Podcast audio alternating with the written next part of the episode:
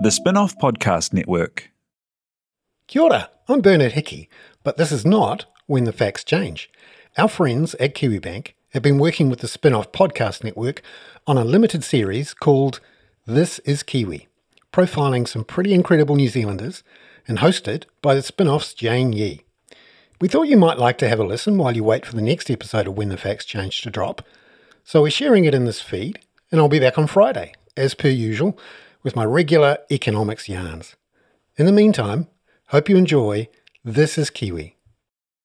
This episode contains themes of mental distress and suicidal ideation that may be upsetting for some listeners. Please take care. Kia ora, I'm Jane Yee, and welcome to This is Kiwi, a podcast series brought to you by Kiwibank and the Spinoff Podcast Network. In this series, I'll meet with incredible New Zealanders who've achieved remarkable things, uncovering what makes them tick and the influences that have helped to shape their ideas. Most importantly, This is Kiwi will bring you knowledge for better. The incredible power of determination, passion, and self belief that we can all learn from and apply to our own lives every day. So join me on this unique journey as we celebrate the Kiwi spirit and learn what it takes to make a difference. This is Kiwi, where ordinary people do extraordinary things. Today, I'm talking to Dave Letele, affectionately known as the Brown Butterbean. He's a shining example of how one person can defy the odds to make a profound difference in the lives of others, and there's so much we can learn from him. He's faced a number of challenges throughout his life, but he refuses to let that adversity define him. He's been successful in his sporting career in both professional boxing and rugby league, but it's outside the boxing ring and off the field where his true calling has found him. Dave knows the power of transformation, having dealt with his own demons, and he set up the BBM Motivation Foundation out the back of that. And now he's become a beacon of hope to those who want to reclaim their health in future with free fitness classes, mentoring, and nutritional guidance. Not only that, but as a community leader, he advocates tirelessly for rangatahi, empowering them to break free from the cycle of disadvantage and embrace a future filled with opportunity. Over the years, I've read about Dave's work. I've seen him cutting up the floor on Dancing with the Stars, and I've had his videos pop up on my Instagram feed. But none of that tells the whole story. Being able to sit down and have an in depth, raw, and real conversation that goes beyond a list of his achievements and gets to the heart of who he is and why he does what he does was truly inspirational. But enough from me. Let's get into it with Kiwibank Local Hero of the Year 2022, Dave Letele. Kia ora, Dave. How are you? Very good, thanks. Thank you so much for joining us. It's a rainy, rainy day as we're chatting, and you've come in with worries about flooding at home and so on. This is real life. Yeah, there's always uh, something I'm worried about, or, or, numerous things that I'm worried about, and uh, but that's the nature of the work we do and the life that we live. We have so much to talk about, and I feel like we could probably do a Lord of the Rings style trilogy on all of the things that you've done and achieved in your lifetime. Um, but let's start with being named Kiwibank Local Hero of the Year in 2022. Do you feel like a hero? Uh, I never think of myself as a hero. I've never, yeah, it's it was awesome to get that award, especially being nominated from the people that you serve. Uh, it was great, you know, out of that winning that award to form a relationship with Kiwibank and, and meeting Steve and and the team there who continue to support us and the mahi that we do. Steve even, even donating um, a, a king size bed to our flood efforts that he he no longer needed. It was a, a very very very nice bed, so a family member was very happy with that one that we gave it to. Um, so yeah, no, I don't think of myself as a hero. Just um, you know, if you can help, you should, and that's the that's the way we live our lives. But you know you're doing something right if you get named Local Hero of the Year. And I talked a little bit in the intro about some of the things that you've achieved in your time and the way that you've helped the community. But if I was someone coming up to you on the street, never heard of you, and I was saying, "Hello, nice to meet you, Dave. What is it that you do?" What would your answer be? Help people. That's it. We help people. We help give people a hand up. Um, look, what I do is I was very blessed to have some people in my life that gave me a hand up. Um, you know, I moved back here in 2014. I didn't have not one cent in my pocket, and I was very depressed. Hated my life. I was, you know, over 200 kilos, bad shape physically, worse mentally. Didn't have my children. and some people that you know, like an old league friend that opened up a gym just up the road here, actually Habitat for Fitness in Kingsland. His name's PJ. He played league with me back in the day, and when he saw me, he goes, "What the heck's happened to you?" you know, and he said, "Come, I want to help you. I'm just opening a gym. Uh, you, if you turn up, I'm going to help you." People like that, Body Talk, Alex Flint, you know, Auckland MMA. There was just a, a handful of people that got, that invested in me to give me a hand up with no expectation of anything in return. And that's all we're doing now is paying it forward. So if people ask me what I do, I just help people. That's it. And how integral is that for you in terms of uh, your kaupapa and helping the community, the kind of the people that helped you to get to where you are? I look at where I am now, and you know we're very blessed. You know, we're living a, a nice life with my, my all my boys back, a new wife and son, helping all these people and doing all these great things in the community. But it wasn't too long ago that me and my, my, my wife and three children were staying in a garage with no kitchen. It wasn't too long before that where I was staying in a sleep out uh, in a community home in Clendon. I was living with a rapist and a robber just out of prison. So, you know, I never forget those times and, and the struggle. And there was always people around that would come and, you know, like David Higgins and, you know, um, who really helped me. And, and even people that would just turn up to my house and uh, to the to the where I was, you know, the sleep out I was in, and would just give me fifty bucks or come over and bring some food, and it would always happen at just the right time because it was around those times where I was thinking, man, I, I can't I can't handle this. I can't handle having no money. I can't handle being broke and being tempted to go do silly things. Mm. And it was just always these people come around just at the right times, you know, through the grace of God, and and and and just help me. And so that's what we do now. Yeah, now you get to be that person for other people, mm. which is awesome. But when do you find time for you? Because I'm I'm the same age as you. I've, I'm, I'm ahead on you by a few months, but we're the same age, and I'm looking through all the stuff that you've achieved in your 43 years, and I think, oh, I haven't done much. Um, Dave's done heaps. Where do you find the time? Because it's important to look after yourself as well, isn't it, when you're helping other people? It is important to look after yourself, but it's something that I'm still yet to master. Yeah you know, I'm always chasing the infamous thing called balance. It's, it's, it seems like a myth to me sometimes, but uh, I am trying, and it is very important. You know, so I'm, I'm like, I don't mean I don't drink, I don't do anything, uh, but my going to the pub with mates is training with my friends, um, and that's how I sort of that, that's my time. Mm, mm. Mm. And what about your wife and kids? Are they sort of um, that, that's the tricky thing to balance too, right? There's yourself, but then there's also your whānau, who you need to give time to. Mm. Are they on your case, or do they understand completely? And well, the, you know, it's hard on my family. Mm. Uh, anyone who's is married to someone who's in in this serv- service um, of others in the community, unfortunately, look, it's you know they're they're the ones who miss out. Yeah. That's the hard thing. You know, I battle with it. I really battle with it. It's on my conscience. Look, I, I think the thing that would really help you get some time is if other people stepped up and helped as well, right? Mm. If there was more community focus by everyone in Aotearoa, then there wouldn't be so much pressure on people like you. How would you like to see people helping others in our country?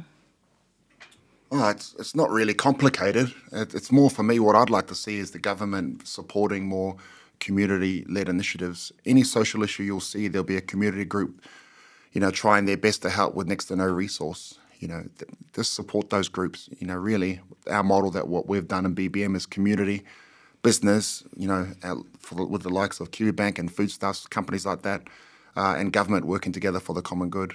It's just really what I'd like to see more is government supporting community led initiatives mm. that are actually working and stop supporting these large organisations that are just filled with bureaucrat and achieving nothing, and then we wonder why nothing's changing. And Dave, you, I mean, you spoke just before about still trying to figure out how to find that balance to be everything to everyone and look after yourself. It's it's a really hard thing for literally anyone to do, let alone someone who's got so much on their plate. And I think that just really speaks to the fact you're still a work in progress, right? Like we're all still a work in progress. And there's an element of being able to give even when you need support as well, right? You know, there's we've all had a really rough few years, and for some people it's been a really rough few decades mm. and even longer. What would you say to people who just feel spent and like they they don't have the capacity to help? What are some of the small ways that people can help their community? Oh man, small ways. I mean, it's it can be just a- matter of volunteering some time at at, at, at your local food bank, or or just even the most simple way of supporting a group like like us is by even just sharing one of their posts or sharing all their posts. You know, and liking and commenting and tagging people in. The power of social media. That that that engagement is is currency for people, for organisations like us. Um, so that's the most simple way of helping a group like that. It's just engaging with their posts. It's like you know sometimes you see you you're starting a new business and your friends never like and comment. You know why? Like it's the most simple way your friends can support your new business mm. is by engaging on your content. You know, so that is the most simple way I reckon. I feel like now's an opportune time to tell everyone to go and review this podcast and to share it with everyone because, you know, there's going to be some amazing messages coming out over the course of the series. Where did this drive to help others come from? Because, you know, there were, you've had some rough times in your life. You've spoken to when you came back from Australia and things were hard. For a lot of people, when things are hard, the last thing they do, feel like doing, is helping others. So, where does your drive come from? I don't know. I've never been asked that question I before. can't believe I'm the first person to ask you that question. yeah, um, that's a good question. Because I want to know and I want to copy it. I think it's just something deep down inside uh, me that just wa- I just want to help people. I hate seeing. I mean, I think it comes from me understanding what it's like. I mean, my life's been a roller coaster, and I've lived, you know, multiple lives, and I just understand what it's like to have nothing. And I understand what it's like looking at your children and having no food, no money, um, and I just I never forget that. And that's why I just do my best because I, do, I don't want families to have to go through that, you know. And if I can help, um, I will. And I just do everything I can to help as many families as I can. You know, that's it. Always comes down for me is the children, because children don't have a choice of where they're born into, right? And so many times people say to me, "It's their choice, Dave." I say, "It's not the kid's choice. That's rubbish." You know, so if we want to, if you have a heart and you want to help these children, you have to help the parents. You know, that's just have, what we have to do. If we want to break the cycle, we've got to think of those children and their kids. We've got to think of this next generation coming through. Um, so that's what drives me. It's just that I've never forgotten the feeling of having nothing. And it's not even always the parents' choice. You know, they might be in charge of day to day decisions, but once upon a time they were little kids Yep. born into a situation as you know, well. I've spoken to people that just say to me, you know, they come from a long line of nothing. And I try and encourage them and say, look, you- it's, it's not a long line of nothing because our ancestors weren't nothing. Our ancestors were strong.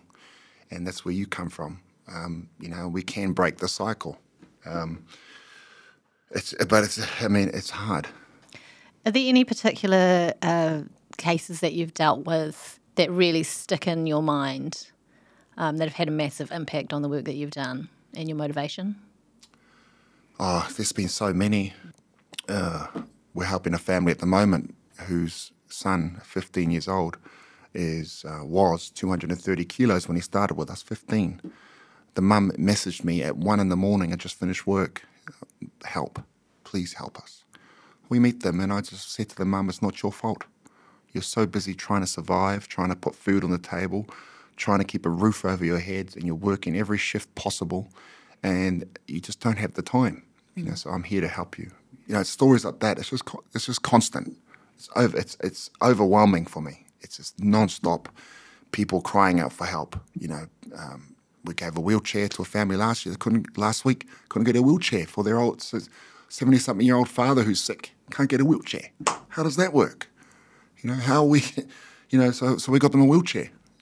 You know, it's just the, all, it's just so much, there's so much suffering out there at the moment. People just don't even understand. They don't, they don't, they don't see it. Um, and it's not their fault. Bubbles existed before COVID. Where people up here, people here don't know what's like going down, down the bottom. Yeah. It's heartbreaking hearing you say this stuff. I think of my own family. Um, I am so privileged in so many ways.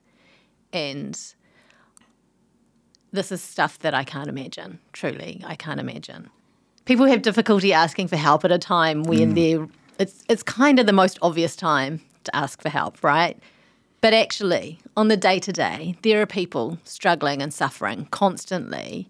Um, it's really easy to kind of look around during a, a, a flood or a cyclone and go look at the very visibly obvious things that need to be done. But there's a lot of stuff that's not obvious to a lot of people that you see every single day. Yeah, people that were struggling before COVID and before the floods is just worse now. Um, you know, we had a volunteer come yesterday to help us on Sunday to do some par- food parcel deliveries, and we went to Takapuna, where at the lodge where the lady was staying, all, all around Riwa. And I, I just warned them. I said, "Look, you're going to see some pretty confronting things here. Um, the main thing is we never judge. We never judge what, when we're going into, and we just listen. What else do they need? You know, that's that's what we're there for. It's just like a well-being check as we're going in delivering food parcels. Um, yeah, day to day, it's what you see is uh, is pretty confronting, and it's the children. That's what gets me. It's children. You know, we get we you know we helped a guy a couple of weeks ago who's um, you know just thousands of dollars behind in rent, and he can't do it. He can't pay it, and he's trying to repay uh, the rent plus a little bit extra to pay back rent. And like when their rent's thousand dollars, and they're two young parents with with uh, two kids, how the heck are they going to do that? You know, and they just and and we helped, um, but because of the children, you know, that's that's it. It's just for the kids. Do you see your own kids in the kids that you help? Yeah, I mean, me and my son Brooke were at the food share yesterday, and I just I just look at my kids and I just think, um, thank God, you know, I feel very blessed. Um, but then I, I still have that guilt for my older kids, what I put them through. Um, but then I see where we are now, uh, and I feel, I just feel um, blessed that my that we're not in that situation. But it's very important that my children understand that so many people are. So that's why I have them working uh, with us at the food share, so they can see it. They have to have that understanding. I I remember I was staying at my sister's house, and I was on a bed I couldn't fit on, and I was staring at the roof, thinking, "How did I fuck my life up so badly?" I just was so depressed, um, and I, I would always dream this vision would always come in my head, and it was the last time that I saw my son Savita.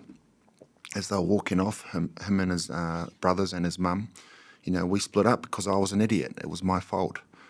Um, but as they were walking he, to the train station, and he looked back at me, and the look he gave me was like a look like he knew he wasn't going to see me in a while. And that look just fucking haunted me. It just haunted me, this look he gave me. And I just, man, I just, but I, I, I didn't use it as an excuse to stop. Yeah. You know, I used it as, as fuel. I said, I have to have my fucking kids back, and I'll stop at nothing till I get them.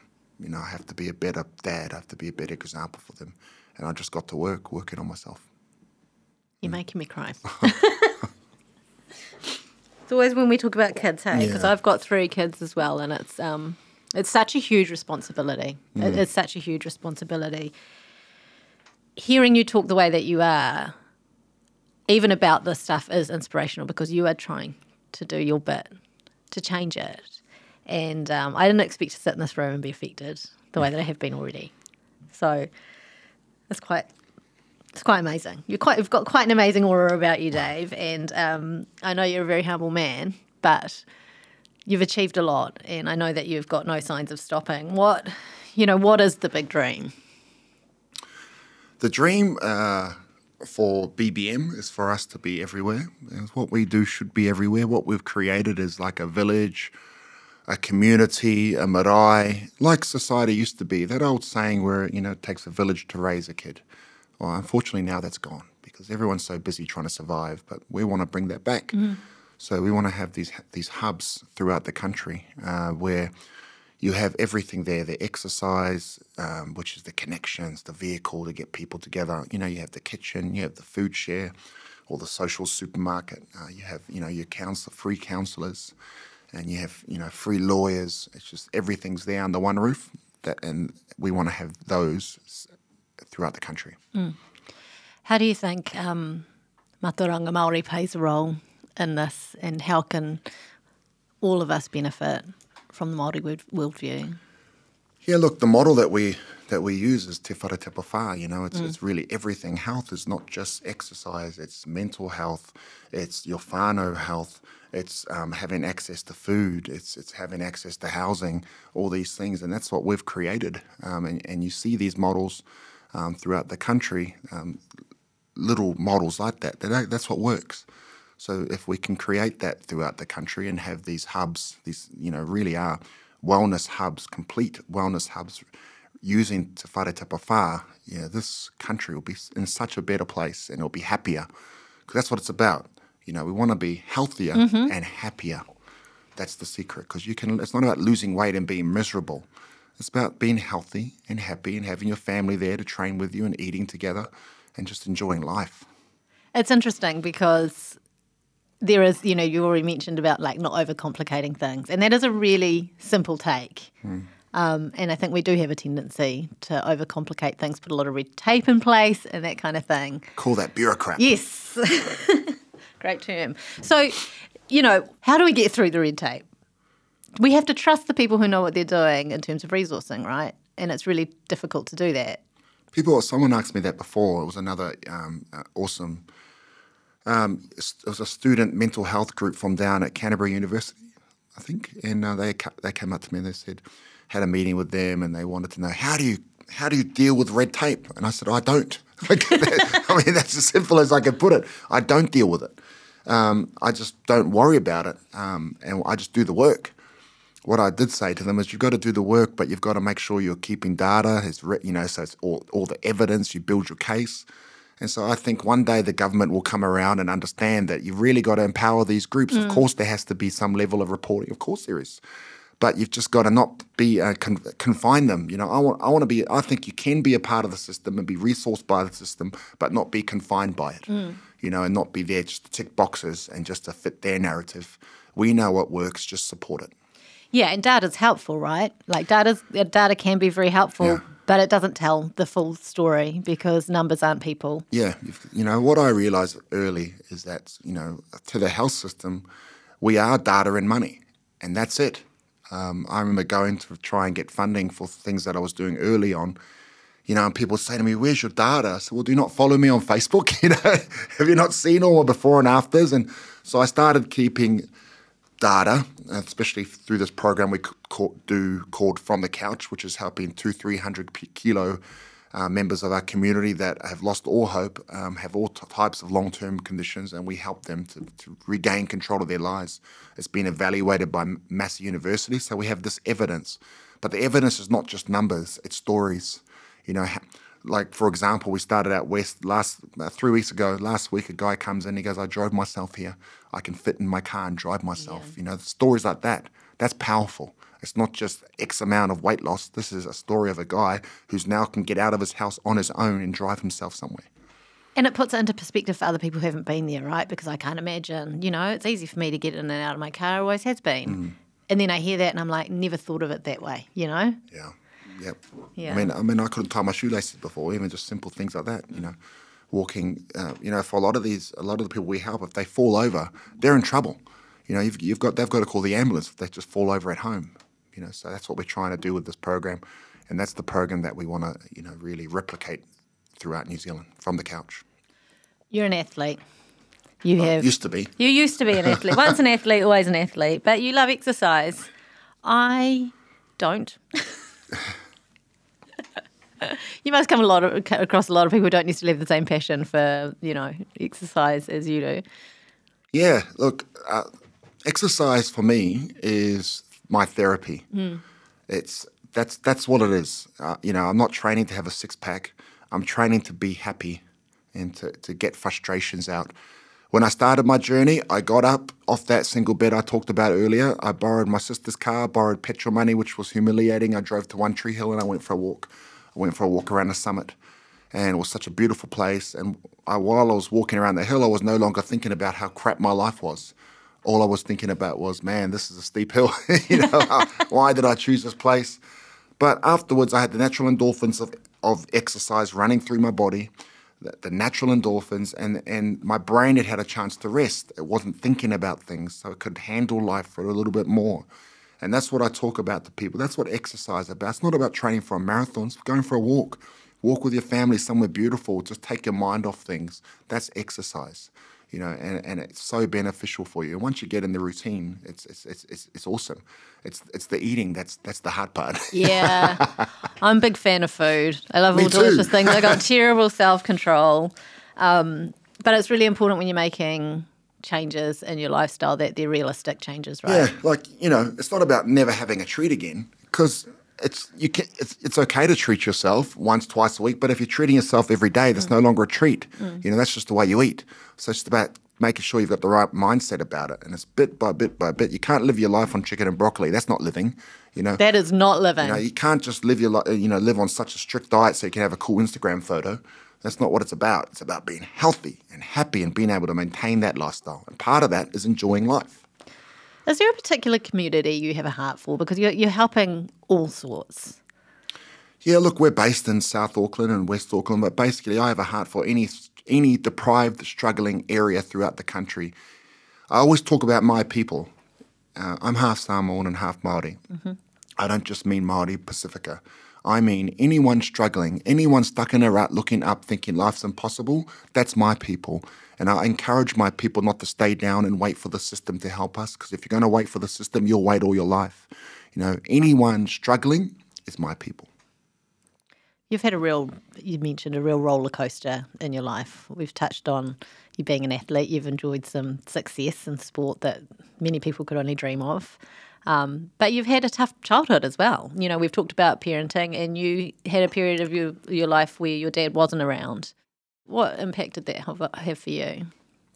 Yeah, look, it's. I mean, it still has an impact on me. My my father was the president of the Auckland chapter of the Mongrel Mob, and it's um, you know he wasn't around for a very long time. He was sentenced to ten years when I was five. For, funnily enough, this this podcast for Kiwibank, and he was he was in prison for robbing banks. But yeah, it was uh, you know it was crazy. It was a crazy thing to be born into, but the, the issue is that we thought it was normal, and that's the problem with, with Yeah. all these children that are being born into this life.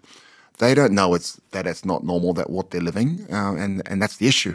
You know, so when people are, are, are looking at these families, you got to understand these kids. This is what they're born into, and that's their normal. Then those kids become the adults. If we don't step in, it's going to go round and round and round. If we think it's bad now, imagine the kids of these kids. You know.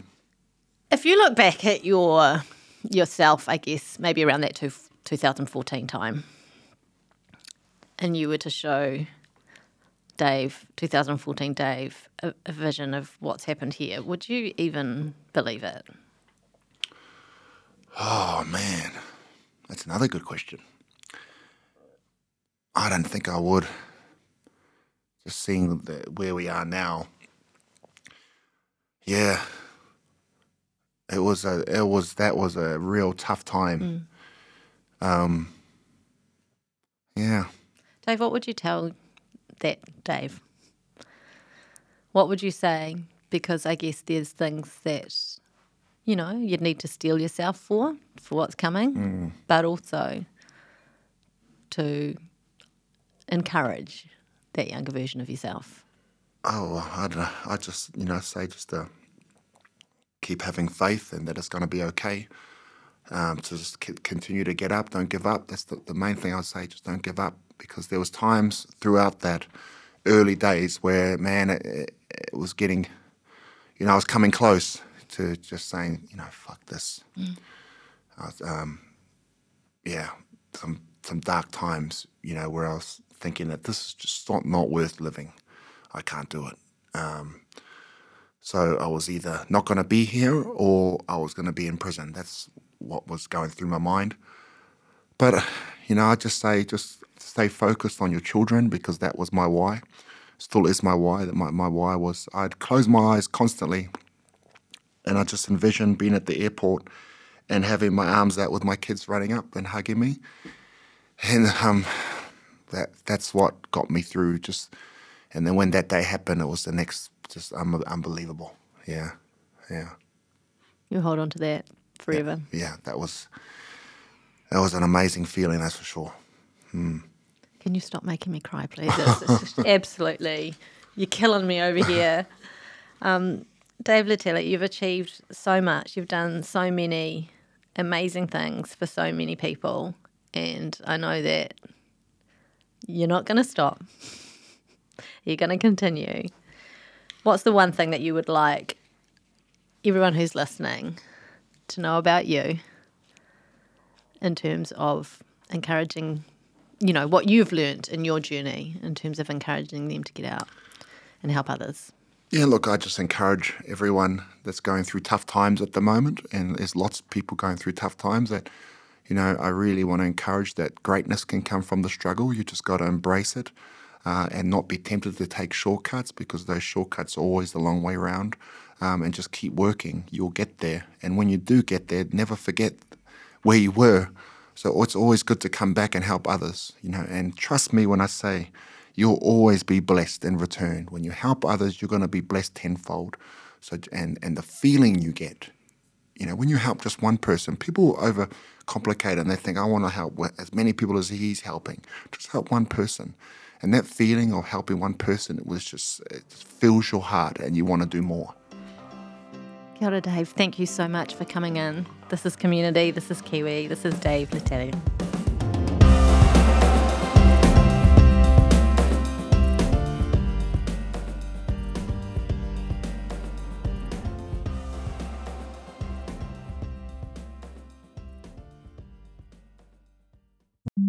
The Spinoff Podcast Network.